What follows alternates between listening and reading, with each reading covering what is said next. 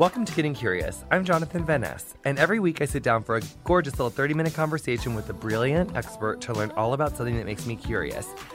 This week, what I'm really curious about is uh, what it's like to be a woman in NASCAR, which is why I spoke with professional stock racer Julia Landauer.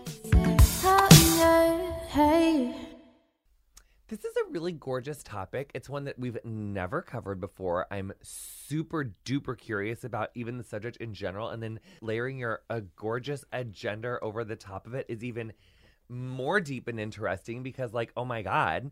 Um, okay, okay, so welcoming this week's guest, the gorgeous, the talented, the multifaceted Julia Landauer. Thank you. Did I nail your last name on You that? nailed it. And the first name. right. You got oh my everything gosh. right. Triple south, triple south out of the way. It's all free skating from here. Perfect. Um, okay, so you are literally a race car driver. Yes. Like a professional, a Yes. race car driver. Yeah. You're an athlete. Athlete. Um, yeah, I mean, I convince me.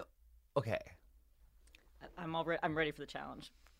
this is no shade to like, because if someone came in here and was like, convince me why I should watch gymnastics, I would jump out of the chair and like be like, you came in my house and told me what to. no, but like, you know, because like my heterosexual family members, you know, they they watch racing. Growing up, I was like, I don't understand. I mean, I guess the pit.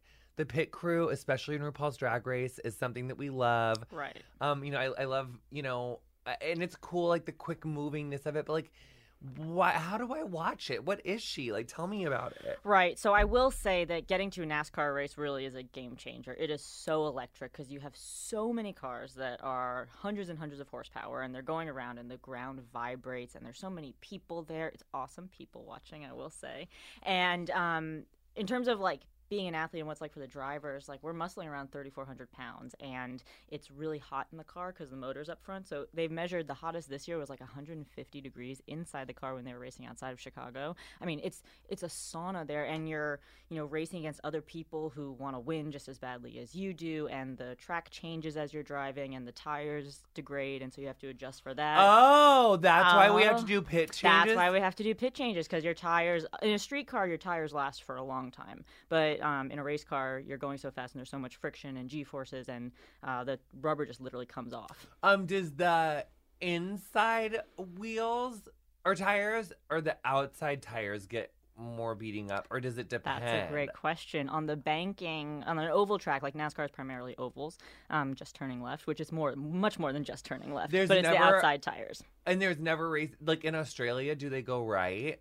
Well, actually, we go right also. There are a handful of races, like we go to Sonoma, which is like the classiest race on the schedule, and it's a left and right turns, up hills, down hills, And so those will Oh. get worn a little more evenly, but they all get worn. So you have to So there's stop. some tracks that are not ovals that are like a kind of like a more like like I don't. Okay, I also you're really gonna uh, stumble through all the judge, no judgment here. I'm gonna stumble through all of them. You're not gonna stumble. But like not. is it like what's it called when it's not a circle? and It's like windy. so road course racing. So like when you think of Formula One in Europe and all over the world, and that's when you race through streets.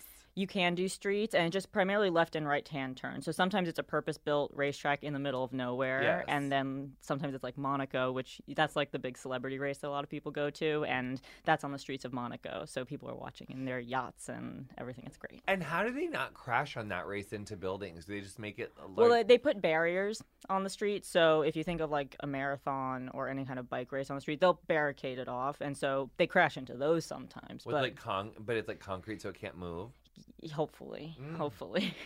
So what's F1? Is that just like a different um uh league? Yeah, basically, it's a different sanctioning body. It's a totally different type of race car. It's your, it's you know global, and NASCAR is primarily Ameri- just American. Yeah, Have you some- ever done F1? I haven't, but I started in Formula Car, so it was more that style. So we were actually the support race in the Montreal Formula One race in 2007, and for the Indianapolis uh, Formula One race in 2007 when they still raced there. So got a sense of it, but um, I don't know it's pretty exciting to be doing NASCAR, especially with my background and being so different from the average NASCAR driver. Yeah, I want to get into that. I want to get into Let's that. So, so okay. So your name is Julia. You're gorgeous. You're a NASCAR driver. Where are you from? What's your story? Like, how did you get into it? Like, where did you become obsessed? Yes. So I am from New York City. So You right are? here. Yeah. Yeah. So I grew up by Lincoln Center. And Love. It's me and my younger sister and my younger brother. And when I was about 10, my parents were looking for an activity that we could all do together on the weekends. And they wanted something their girls could do against boys, which I didn't realize how special I had it uh, growing up because that's really powerful, especially because like in the real world, women and men have to interact. So why not learn how guys act in a competitive environment at age 12, right? Yeah. So by the time I was around 11 or 12, I loved it. I loved winning. I loved working with adults. I loved the responsibility that I How had. How did you get into it? Just my parents found a go kart track, so the A same literal go kart track. in Cuddebackville, New York. So it's about two hours outside the city, and so we kept carts there and everything. And it's the same track that Marco Andretti raced at, so Mario Andretti's grandson. Um, it was all. It, I mean, I love it. It's intoxicating because just you get into this zone, and whether it's you know when you're taking a test or writing a paper or working on a project, just like that full like all other senses go away you're just in there and just kind of like operating on a subconscious level it was addicting and you um and you guys would race like go karts at first. Yeah, so like really, com- not like bumper carts, but if you've been to indoor karting, like with kind of faster electric carts, like it's more like that. But we use gasoline and carburetors and Yeah. yeah, So and you were racing them like in high school and stuff. yeah. So I got into race cars when I was 13, um, and I had to do a rigorous like three day racing school, two day advanced braking and technique school to prove that I could do it. And then I wanted. So you can do that before you're 16. Yeah, yeah. I mean, I think I think the average person on the street might not be able to. The fact that I had raced go karts for a bunch of years up to that point, I think helped. Um, but then I proved that I could do it, and then I won a championship when I was 14 in the Skip Barber Racing Series, and You that was did? like, yeah. So I was like, oh my god, I can do it. I got to keep doing this, and kind of ran a lot of partial seasons throughout high school um, and then college. But I switched to kind of NASCAR style when I was about 16. Because, you know, in my mind, I feel like I understand the path of like a figure skater or like a gymnast. You know, it's like you compete with like a club and then you like gotta go to like regional and then you gotta like get on like the team and you gotta get on like the elite team and you gotta get it's like there's like a whole thing. So like what does it look like for someone getting it that wants to become a NASCAR person like when they're little? It's like they're six and their Michelle Kwan is that Andretti guy. Yeah, and um, I guess it, there are a bunch of different paths, and I took a different path. But a lot of people start in go karts or in like these kind of like little mini cars almost. But you really need the parental involvement. It's expensive, right? There's a high financial barrier to entry, so that's gonna limit who can do it anyway. Which is actually, I think, part of the reason that you don't see more girls in there. Like, if a family only has resources for one kid to go racing, it's more likely going to be the boy Mm. um, just culturally.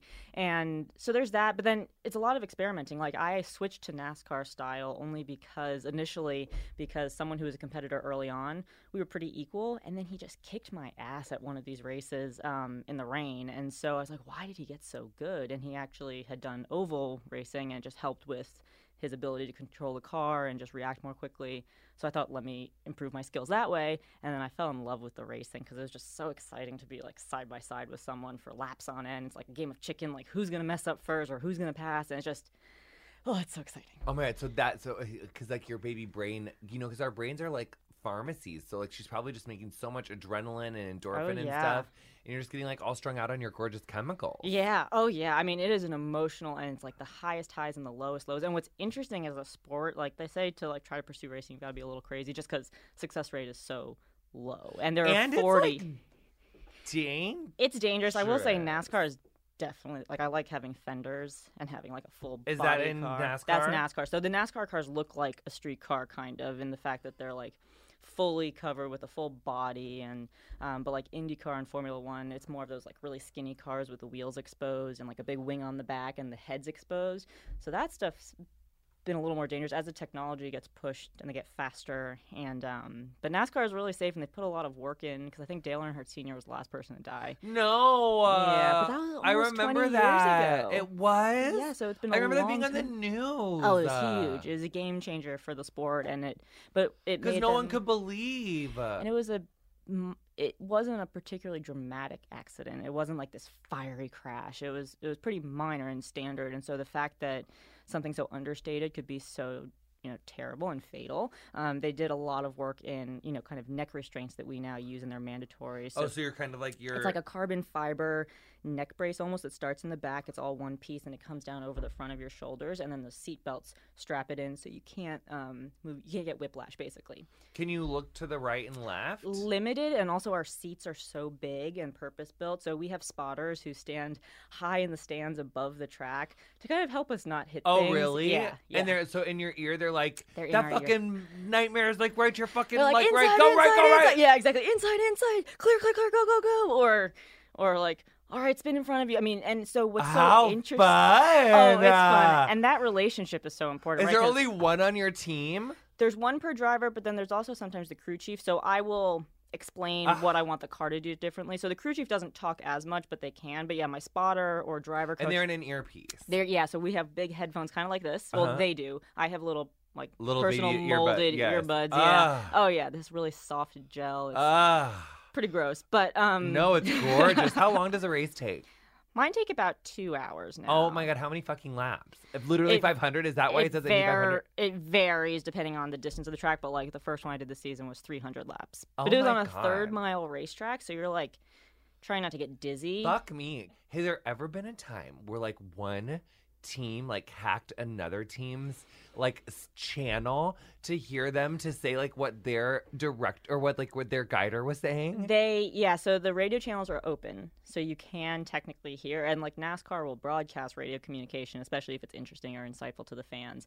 And so there are teams that use code words like when they're going to pick, because when you come in off the track to make your tire change or fill with gas or make an adjustment on the chassis, What's um, a chassis? the frame of the car. So that's how we Mm. fine tune it. We make changes to, to the geometry of Oh my it. god! So that's another part of this sport because like you have like if there's just like a little bit of the thing fucked up with the with the frame or Mhm. whatever, but you're like, oh, would it is it worth it to take like the three minutes to fix it Mhm. now? Because it's well, like 13 cost- seconds, but yeah. Oh! So a frame adjustment only takes A 13 pit- seconds Pit stop, so it's supposed to take 13 seconds every single time. if you're doing your job properly. Even, but what if you're? But what if you If have to do a a, frame prob- adjustment? Well, they're really quick, and so it's really easy access with the right tools. You can just make changes. My new very- ones.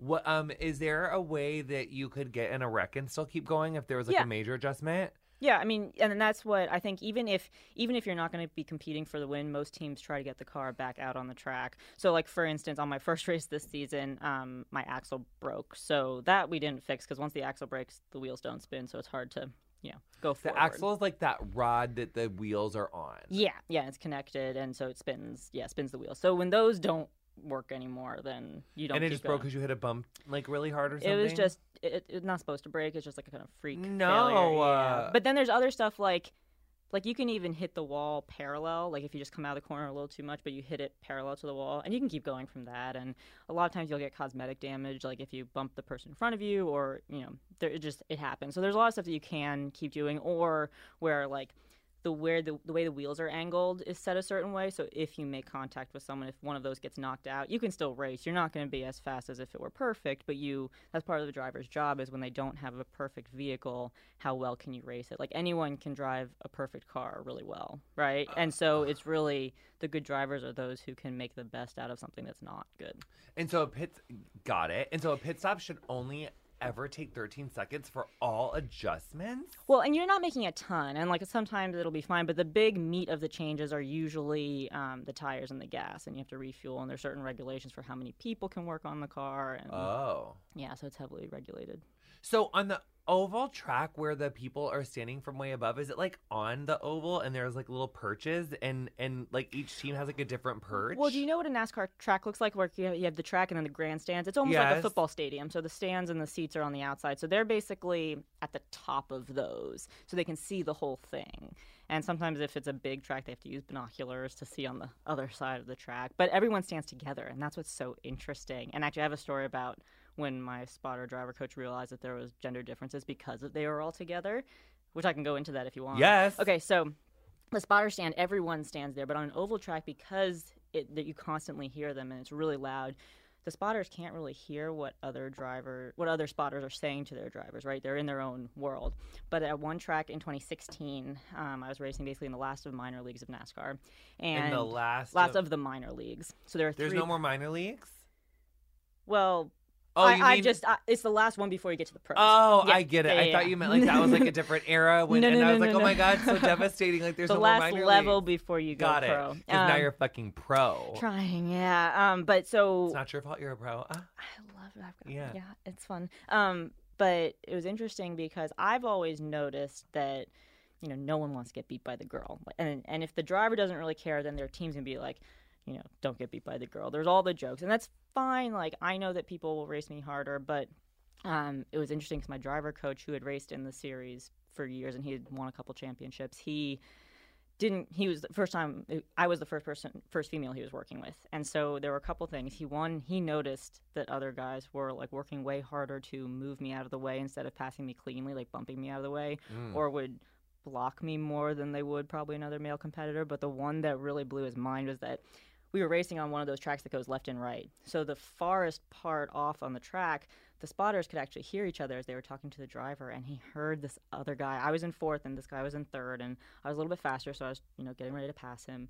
And my spotter heard the other spotter say don't let that bitch pass you. Like if she's getting on the inside knock her off the road. Like and my spotter was like oh my god. Like i know i wouldn't want to get beat by the girl but they're actually saying to like damage her or run her off the road before you get passed by her and for him i think that was this like you know really triggering point. and i talk about um, male allies as a really important thing for women, especially in male dominated fields. And I think that was kind of like a breakthrough moment where he's like, wow, she's got a way harder uphill battle than most people do. And he got, was able to have that empathy from then on out and kind of explain that to the other guys. And his voice was like much stronger than mine. And so you use that, right? You like, you build those relationships and it's super helpful. Yeah, I mean, you definitely need like men that are in those situations because I mean that's how you really. I learned that on this podcast from um, W. Kamau Bell, and he talks about how like you have to use like with you know white privilege, like you have to use privilege.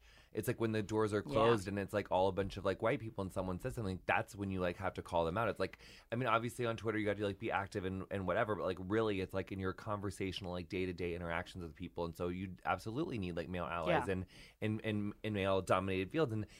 That's just so fucked up. But I also think it's- just interesting that even him as an ally, he said at the beginning, like in the, of that story, like, well, I know I wouldn't even want to get beat by a It was and it's like- heartbreaking for me to hear that, but I was mm. like, yeah, it's still. but it's like, well, fuck, like, why? Like, it's, I mean, women are typically very good at stuff. Yeah. Like, they're very, very, Yeah. very good at stuff. Yeah, and it's just, in, I mean, you know, It's this, fine and to it's get beat. ingra- I've gotten ingrained in beat by girls in all sorts of stuff. I mean, I, I don't mind. All you sorts of sh- all I sorts of know. stuff. And it's just like also, I don't know. It's so Even like lots of physical ass uh, stuff. Women are good at stuff. yeah, we're good at stuff, and I think I hope it gets more normalized. And I think as we see, hopefully, more women become more successful and like win at the top levels of racing, it'll become better. But it's just, I mean, it's such a hard culture to try to work. But we have to like we are like we're only like beginning to crack this nut. So you guys like we'll be right back with more getting curious after this. Oh my god, with Julia Landau, NASCAR racing professional. Thank you. Okay, right back with more.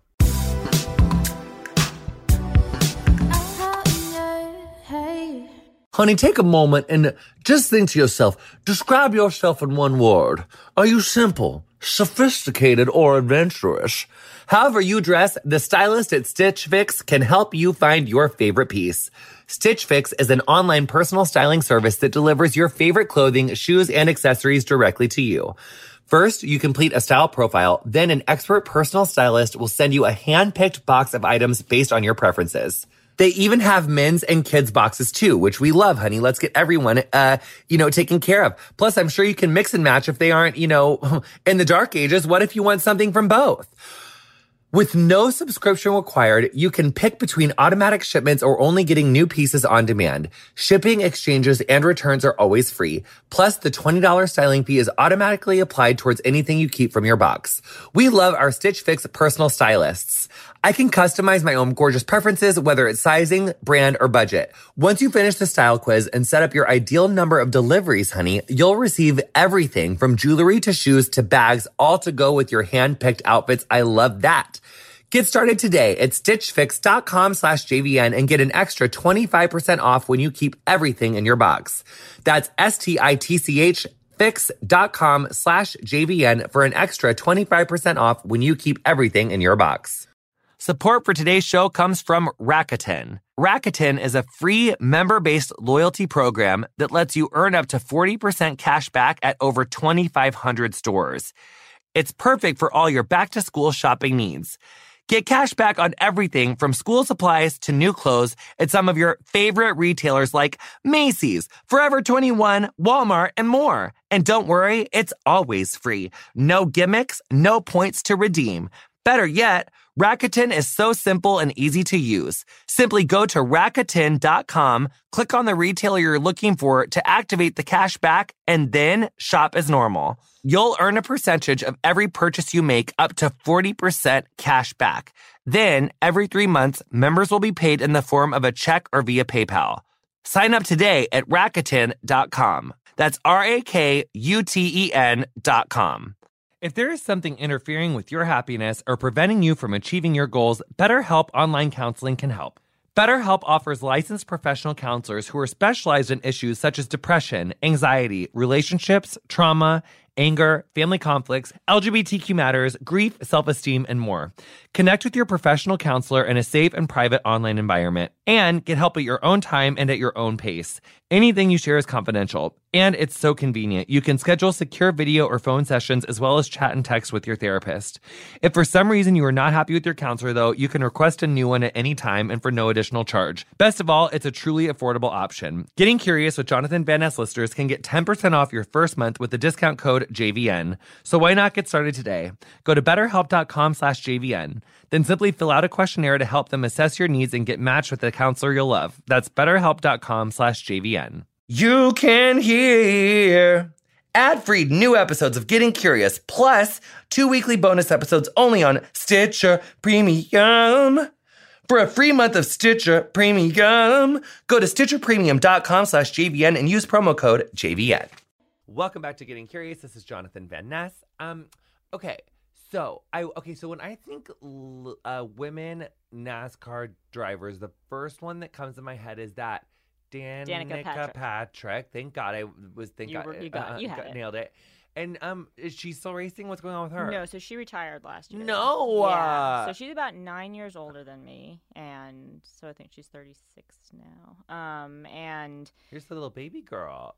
Yeah. Yeah, good for you. Thank you. Working it. there are a lot of really young kids in racing, like 18, 19, 20 year olds. So I'm starting to feel a little older, but that's No. okay. Um, so she retired. So there are no women at the top level at tier two. There's one who races tier three, but not like she kind of. Sh- she shows up and she races, but she doesn't always finish the races. It's on a really limited budget. What are tier? So tier one is like the Cup Series, and that's what if you like what Danica raced, Jimmie Johnson, Jeff Gordon, the big ones. They have a tier two, which is basically support races, like the day before the Cup races. So I don't. And that's like the the moderate major league. yeah, I'm not really sure what it translates to in other sports, but Is it minor leagues ish kind of? I guess kind of, yeah. Like a little bit elevated minor league. Yeah, like a more Yeah. ele- it's like it's like Like it's, you can it's, make it's a like full living, and many people just race at that Yeah. level professionally. it's like if there was like at baseball games, it's like if there was like a warm up baseball game like right before the baseball yeah, game. Yeah, that, so like, the equivalent of that. it's almost like JV but fiercer. yeah, like, like a- JV but professional. Yeah, and know, like yeah. money. Yeah, lots of money. Yeah, and then tier three is like just like a slightly lesser. yeah and like fewer races per year. yeah, and- that's almost like freshman, like freshman could cheer level. that, It's like freshman yeah. cheer level but with money and fiercer. Yeah. Okay, got yeah, it. Yeah, and like live So- television and everything. Oh, okay. Yeah. So you so there's okay so there's a lady in tier Three. Three. Who ra- runs most of the races. Uh, um, but and with drivers. but Danica was a tier. T- One. She's Well, top yeah, level. she's yeah. top level, Yeah, and she raced yes. IndyCar before that, so she ran the Indy 500 and she did like the big American racing. Um, and so it's tough, and you see. but Indy 500 isn't part of NASCAR. No, no, no. It's a different IndyCar. So there's Indy. IndyCar is another type of Governing you- body? Yeah, it's, yeah. So you have Formula One's the big one, and then you have NASCAR's the big one, and then IndyCar is the other big one. So there's okay, got it. there's three main ones, and there's offshoots, but yeah. But those are the three main ones. yeah, I'm so sorry. That's all, no, that's all you need to know, though. Okay, it's, got it. it's- Yeah, Got so it. it's, but it's interesting because I think it's it goes beyond just the driver. Also, like what I love about racing also is that it's the human machine interaction. It's like maximizing technology, maximizing human performance. I think that's really cool. I studied that stuff at school and. Um, but you don't see a lot of women engineers, or there are no women crew chiefs, so making all of the calls. There's um, none? There's none. There are two, I think, lead engineers, so they, you know, oversee a lot of the cars. There are handful of female mechanics who do the pit stops, um, but I mean, of the hundreds and hundreds and hundreds of Right. There aren't very many. So from the it's, 80s and the 90s to now, do you see like any incremental progress? Like maybe if it was like at 0%, is it at like yeah, 7 exact. now or something? I don't think it's seven, but I like there are a handful of women in 3%? We don't know. I don't know the exact percent just because I don't know all the Like, numbers. why do but I need to know numbers about Jonathan? Calm down, no, no, no.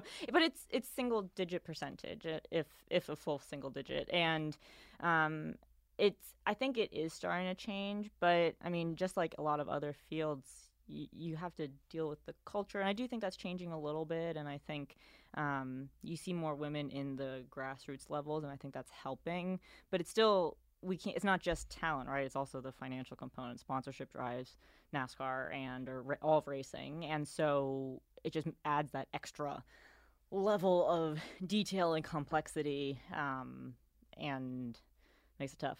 yeah, because you got to get like the car Yeah, itself. Yeah. It's like it's millions and millions of dollars to run a car for a full season, have the backup cars, and have all the tires and gas. But is it one of and- those things that once you start winning, once you get it together, like then you really can make some gorgeous money, but you got to like spend money to make money, sort of Yes. a thing? Yeah, exactly. Well, fuck. Yeah, and the model really changed. So I think in the early 2000s when NASCAR was really big, there was much more corporate, you know, corporate was really leading and, and teams were really investing in up and coming drivers based on talent and would pay those initial buy-in fees basically. And um and I think that's changed as the recession happened. I think that had a big impact as, you know, sports change in the digital era, it's totally different. I think I think most sports and mo- most companies are trying to figure out how to thrive in a suddenly very You got to get on the Instagram. yeah. Are you on the gram? Oh, on the gram, yeah, on all. are the you doing all? Are you doing all the like? This is how an engine Oh, works. Like, are you like? Some of that, I'm showing behind the scenes and showing like what a day at the shop What's your like. gram? At Julia Landauer. Oh my Yeah. God! Spell it. J U L I A L A N D A U E R. if you didn't hear it again, it's J U L I A L A N D A U E R. get on it, girl. Yes. So you've definitely have experienced. You know, you're in a male-dominated field. You're like one of the few like women in this field. What are some of the listeners listening like in the world of like cars and like talk and shop and like because that's one place where I feel really like vulnerable and stuff. Like I always feel like it's like if you came in and you're like, oh, I want a couple highlights, and I was like, okay, great. Well, that'll be thirteen thousand dollars. Um, uh, yeah, and then you can pick it up in like two weeks, and um, you know, and uh, great, like enjoy it. It's like because like I, but then it's like, really, does it really take that long? Is it really that expensive? It's like because I don't know anything about cars, and I always feel like these Yeah. heterosexuals are taking me for a ride when I go in there. Like, is Mm-hmm. there anything about like? car culture that you've learned from car culture that like us if you're not a race car driver but you could still like glean from it or something That's a real. You know, I don't think I've ever been asked that question. So thank you for a new one. Um, it. You know, I'll be honest. I'm a bigger racer than I am like car person. is that are those because are, are those not the are those really well, like, like, the op- car. You, well, one, I grew up in New York City, so I didn't get my driver's license until I was 18, and then I went to college and I didn't really use it very much. So, like, the last four years have been my prime driving on the road Yeah. experience. Um, and I honestly find it very frustrating. So you just take why because there's just so many stoplights Ugh. stoplights and speed limits and not doing the speed limits and sitting in the left lane, guys. The worst thing you can do is sit in the left lane, Just don't especially do if it. you're not doing the speed. If I think there's it's someone illegal behind in you, get out. I think it's illegal in I Missouri. I love it in states where you need to stay right. And they also have signs that say slow car stay right. And just from a psychology standpoint, it's like, why would anyone admit that they're the slow car? The sign should say, and they say this in New Jersey, stay right except to pass. That would be so much better. You Oh, because know? then it's almost like it's like enticing dumb rebels to like yeah. to just like like but just fuck like with stay it. right instead of like slow cars move over. It's like, well, I'm not. Oh, a Oh, slow don't car, call I'm a bad at-" out. Yeah. But it makes me want to feel like a rebel and be like, well, I'm just gonna stay in the left then. Ugh, it's frustrating. I know, but I don't mean to. I don't mean to. no, it's okay. It's okay. Sometimes okay. I do it because I feel safer because I feel like there's no one around me over there. I I get that. I get that. But that's only if I'm like on the wide open road or something. Yeah, and it's different. I, I don't know. And just like, I feel like I've only lived in really congested areas with New York and the Bay Area, and even Charlotte's a little congested right now. Oh, really? Oh, yeah. Wait, because you have to go there for a lot of races? yeah, so I live in Charlotte. Oh, you do? Yeah. Charlotte, North Carolina? Charlotte, North Carolina. You do? I do. What's it like right now? It's fun. Yeah. I And mean, are you? I'm- Are you? Because you're, but you're born and raised in New York, but you live in Charlotte right now. Because that's just like kind of like a hub for like. well, NASCAR is based there, and so It it's really cool to um to be able to just like if I want to take a meeting with someone at NASCAR, just drive the seven minutes from my apartment to NASCAR's headquarters there, or to go meet with a team, and so that's really cool. Go meet with the team. Yeah, so like if I like I have friends who work at teams, or like if I have questions about you know how the structure works in terms of bringing on a new driver, or if there's interest from another team, or like where my teams. I currently race in a Canadian NASCAR series actually, Uh-huh. so kind of another type of minor league of NASCAR. But when I was racing on the East Coast last year, I had a couple races, and so my team shop was in like Concord, North Carolina. So just being able to get there, so it's really cool to be part of the community, and I think it's really important to live in places that you didn't grow up. Like I think it's really important to experience different cultures, which the South is definitely a different culture than the Yeah. Northeast. Um, but it's been really interesting, and I'm very grateful. I don't think I'll live there forever. Like I'm every time I come back to New York, it's just like, ooh, this is so great. The Yeah. people are so pretty and well dressed, and Yeah. I miss walking on the street actually, even though it's really humid right now. Yeah, like it's it's, rivaling ri- rivaling the South. no, it- yeah, it's no joke. This this week, This it's no joke. It's rough. Yeah, it, that's a thing. Yeah. So okay, so it's not so much the same as like car culture necessarily. Oh, yeah, but, that but- question, No, but but what have you learned about, or what have you observed about, like about women in male-dominated fields and, and Yeah. what it is to to be Yeah. to and to take up space in that way and and to do it in a way that you know you feel like empowered and safe and gorge and like respected and stuff. Like what are you Yeah. learning? And I talk a lot about this when because I give motivational speeches. That's actually You how I pay my bills. Yeah, yeah. So and I talk about this a lot because I think for me it's always been really important to be respected, and I think everyone has their, especially in a male-dominated field, most people will have their preconceived notions of what a woman in that space is like, and so I really try to be my authentic self which is hardworking disciplined you know and i want to i want to find what's relatable about any person. And so i think showing that i can shoot the shit with the guys but then also help motivate them. And and i think the biggest thing i learned in 2016 in that same season where i had the spotter who was learning all about working with women driver was how to be a good leader in the sense that the driver is this weird position on the team because at the one hand we get all the glory right? We are the race car drivers. Without the team setting up the car properly like we would not be able to be glorious. And so it's this weird dynamic of being the center of the team but also needing to be humble enough to know that you can be there without the dozens of people working with you. Yes, I totally know exactly what yeah, you're talking and about. And so then for me, I really had to learn the different things that different people needed on the team. Like one of one of the guys on the team, I needed like rah rah, like we're gonna go win, you got this, like let's go for it. And then another guy who was working more on the car, I called him and we talked about like the homework I did and like what I wanted on the car and more kind of almost more like academic approach to the racing and just really figuring out what different people needed and trying to break down what they might subconsciously be thinking of me as a New York City raised, Stanford educated, you know, female race car driver. It's like there are a lot of negative associations with a lot of those labels. And so just showing that like I'm a racer, I'm competitive, that I want to win just as badly as they do and that, you know, second place is first loser, like that's a big mentality. I mean, obviously you're not going to win every race, but really just trying to build up that um, that ethos and that uh, respect amongst the team and showing that I can be one of the guys, but that we can also lead the team. Cute. Thanks. Yeah, Yeah. it's it's fascinating and it's it's it's really cool to kind of share those little bits about male allies and like observing differences and stepping up for the the voice that might not be heard. I think that's a really big thing. I think fighting the stereotypes because you know everything with aggression and women being bitchy or like pushovers and there's like no middle ground and um, I think that's something that really has to be addressed and you know I think I I've realized that you don't really hear a lot of women talking about liking to win, and I think Serena Williams does a really good job about it. And I think you're seeing it more, but it's like not polite, right? And it's like not a feminine thing to do, and I think that's really harmful. So I I try to encourage that, especially in girls, and you know I think a lot of it stems in childhood, and you know one of the observations or study I read was that. Um, adults when they greet like a little kid like a three to five year old they're more likely to comment on a little girl's appearance and a Mm. little boy's either size or strength or something more like proactive Right. and so if a little girl hears like oh you look so pretty or your dress is so cute that's what's going to be important as she grows up and then It's just like the formative years of the psyche. yeah, and so if you're if you know that your appearance is what gets the first reactions, then that's what you're going to focus on and I think that has other effects. And so it's I've done a lot of research because it is so difficult, and I find myself falling into like traditional trends, and um, it's just, but it's empowering too to know that there's a lot of literature out there that kind of justifies why we feel a certain way. And for me, my reaction was like, all right, well, fuck it, I can go. Like now, I know everyone feels like this. Like I don't feel abnormal. Yeah. And, so that's why for me, talking about being a woman in a male-dominated field is really important, and that's something that I think Danica made the decision not to, which is fine. Like everyone deals with it their own way, but to let other women and girls know that I'm going through some stuff that they might be going through in a different field, I think that's so powerful. And I've been so privileged to do what I love and I get to just I get to do so many incredible things and meet people to share that I think is super important. I think so too, and I think it's, I really respect you for being open and you know being open and, and sharing that.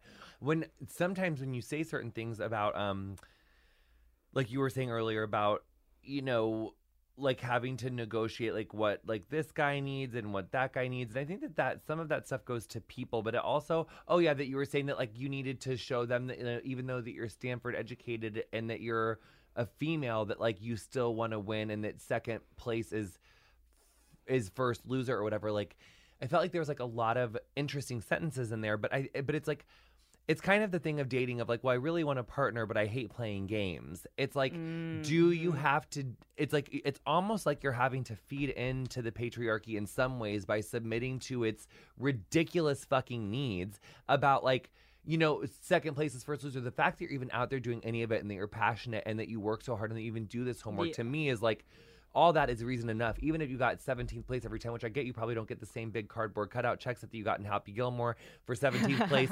Is if you got like first or second or whatever. So I get that it's like a money thing too, but I just I hate that that.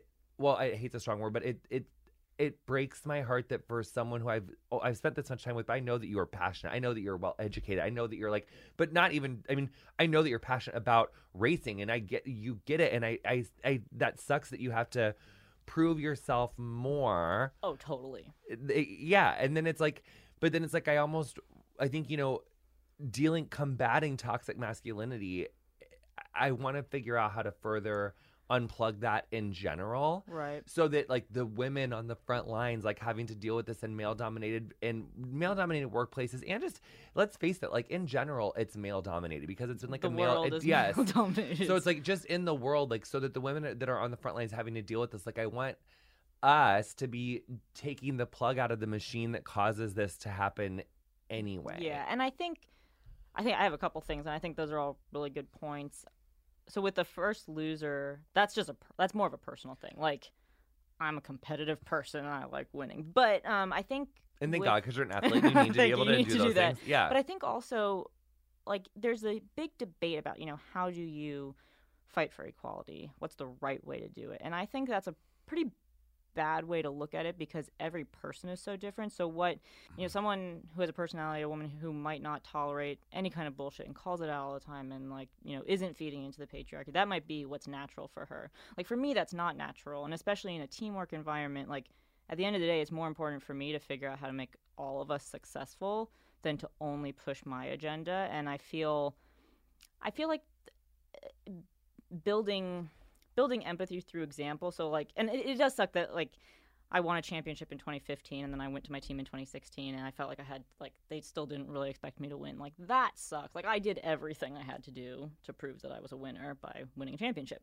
and so that really is aggravating. But then I think a lot of a lot of guys, especially, just don't necessarily have examples um, of of women doing things that they wouldn't associate with women fields. Like a lot of times, I'm the first woman in a super male dominated field that they're dealing with, and so it's new. And I think being empathetic that it's new for them and it's not necessarily like active, you know. Um, bias i'm blanking on the word i really want or no it's like it's yeah not acted like sexism they're just yeah, like newly it's what they're used to, and so Yeah. if I don't give them the chance to learn, then that's pretty pretentious and high and mighty of me, which I also don't want to come off like I want to give people the benefit of the doubt. If they fuck it up, then like then we reassess and Yeah. like attack it a different way. But I'm not going to assume that someone's actively trying to be nasty until they prove it. And plenty of people have proven that they don't give a shit Yeah, I mean, you're giving them an well. A plus to start, or you're giving them an A to start off with, and then Yeah. if they like, you know, don't, it, or if they don't give you that respect to keep the A, then like you. if they don't want to work with me, then we deal with it.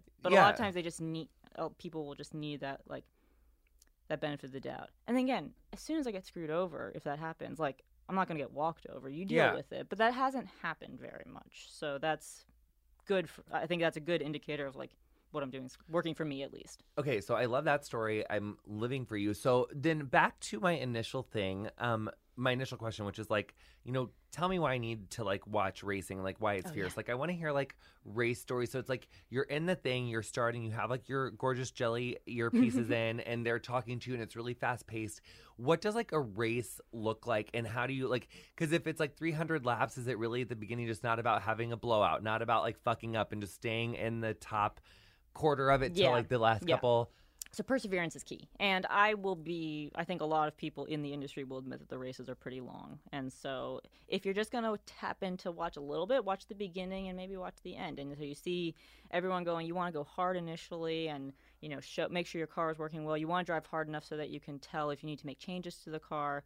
Um, you know there are some rivalries on track that people like watching for. Um, some I find some tracks more interesting to watch just because of the nature of it. But I think if you have a hero, the nature of it in the sense that it's like some tracks left, are right. really banked, some tracks are really big and they get more spread out. Some are smaller and there's more like active racing and passing and everything. And I think having the heroes that you're rooting for is really important. And like for me, I like watching Tier Three a lot, the NASCAR Truck Series, because I know a lot of people and old teammates are racing in it. And truck series is that where it's like That's trucks? the- yeah, they look like trucks, but they're still they're all- NASCAR race cars, but they are they look like trucks. But in that in the tier three is all trucks. Yeah, yeah. Cute. Okay, got Yeah, it. yeah. Fierce. Got it. Got it. Yep.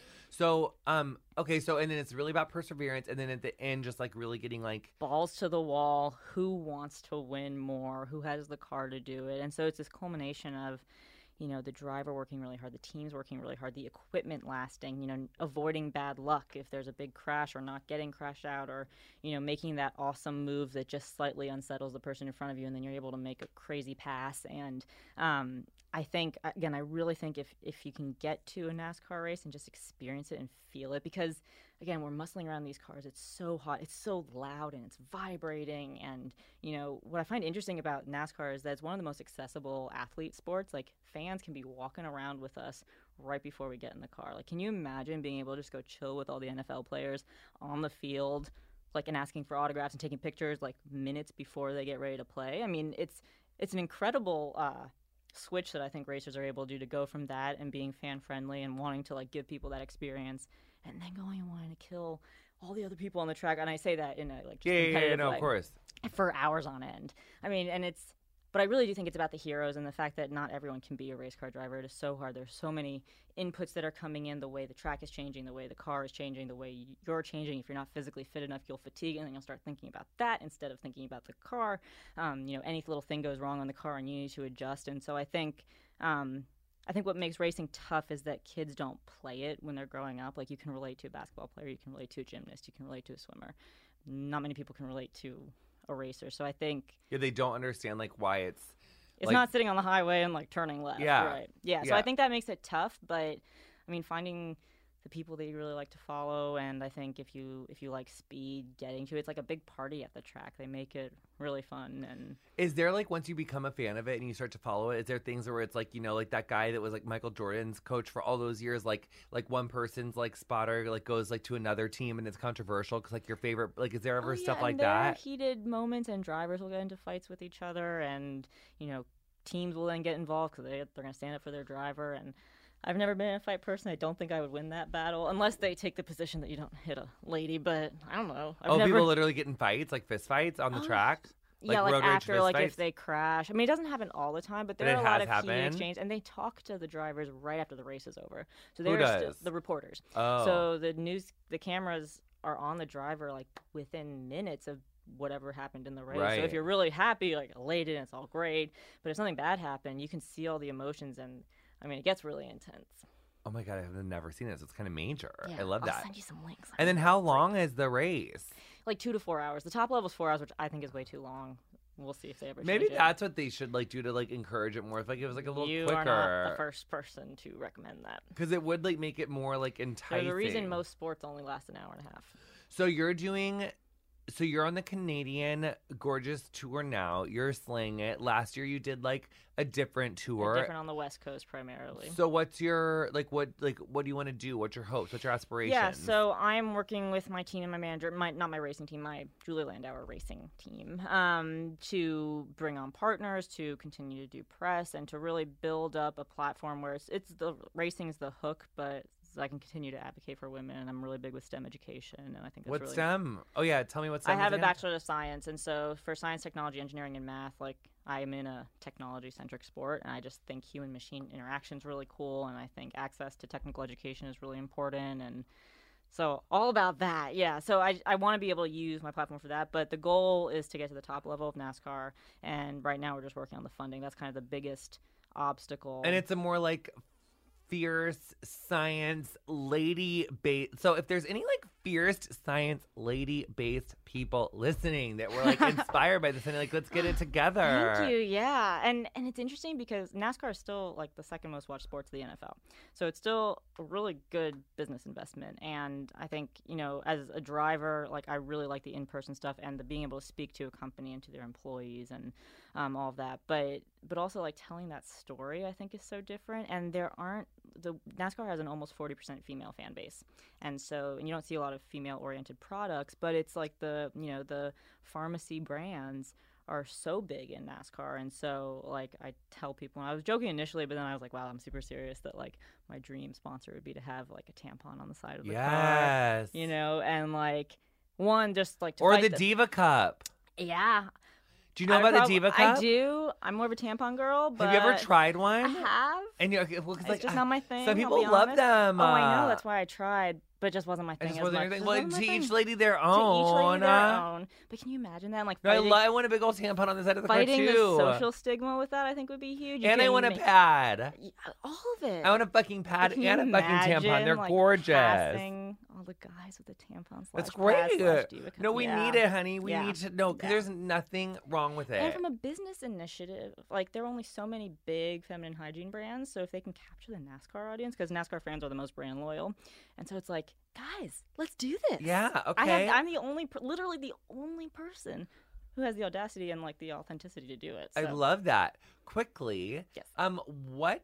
How does a driver have to train? Like, what do we do? We need core strength. We yeah. need neck strength. Oh, I'm we glad you asked about that because I would have forgotten. So I started working with a trainer this year, and I have noticed a huge difference in my strength, which is great. But we do a combination of strength training, endurance training because long races, heat training. So the South is actually really good for that, and reaction time training with different games. Is that kind of like would like it like would your trainer like would you ever be at the gym and you'd be sitting there and your trainer would just like throw a ball at your face really fast? So do that. We Like, do think that with, fast! We do that with tennis balls, and he actually uses strobe goggles, so like a strobe light, but in goggle form.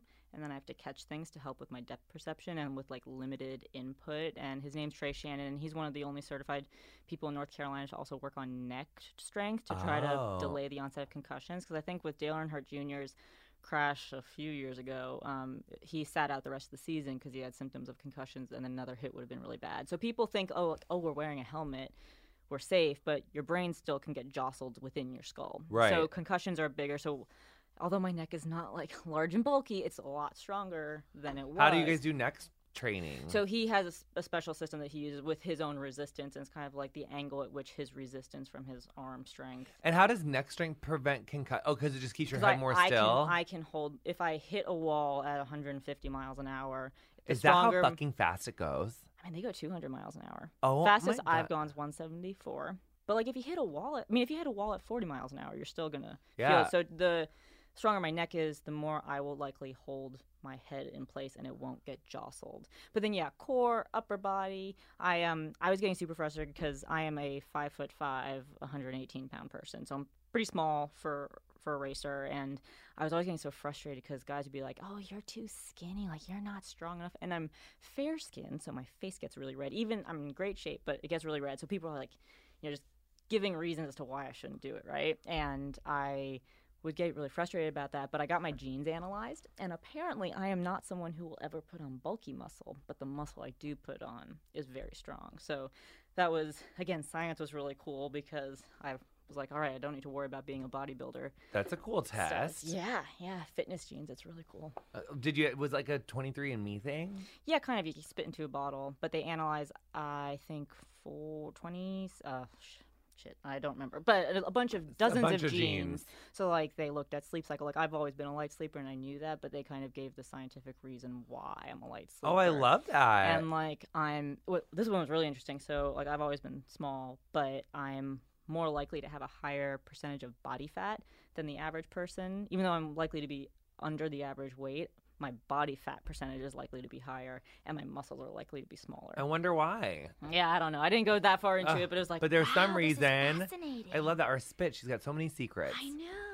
Well, Julia, I love that you came and taught me about racing. I feel like I learned having so many cool things. Is there like definitely the part in the yoga class where it's like it's the end? Is there anything I missed that I needed to say? Do you or that you need to say? Like the the floor is yours. Like you have a few minutes. Like do you yeah, need to hit I mean, poses? I think I think it's really cool to be able to um, kind of show the different aspects of the sport. And I think again, a lot of people think of it as sitting and turning left, but there's so much more that goes into it. There's so much from an engineering side and an R and D side and uh, performance side. And so I think.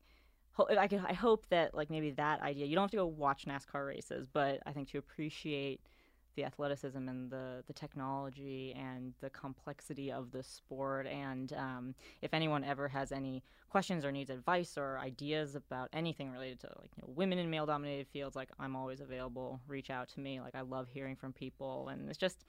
It's exciting. It's exciting to like share it with someone someone new. So thank yes, you. Queen. Thank you so much for sharing it with me. Oh, and you guys you. follow her. You are such a brilliant light. I'm obsessed with you. You're amazing. And just Thank all the luck. And I hope you win all the races. And thank you so much for coming. Thank you. Thank you for having me. Of course.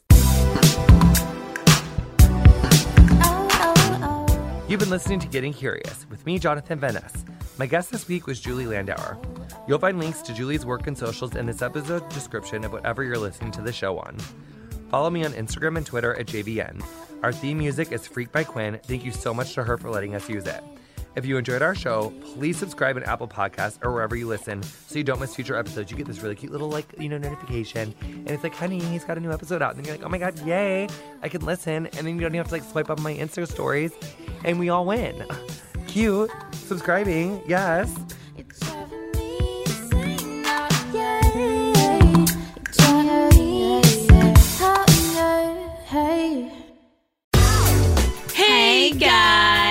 It's Sasheer and Nicole from Best Friends.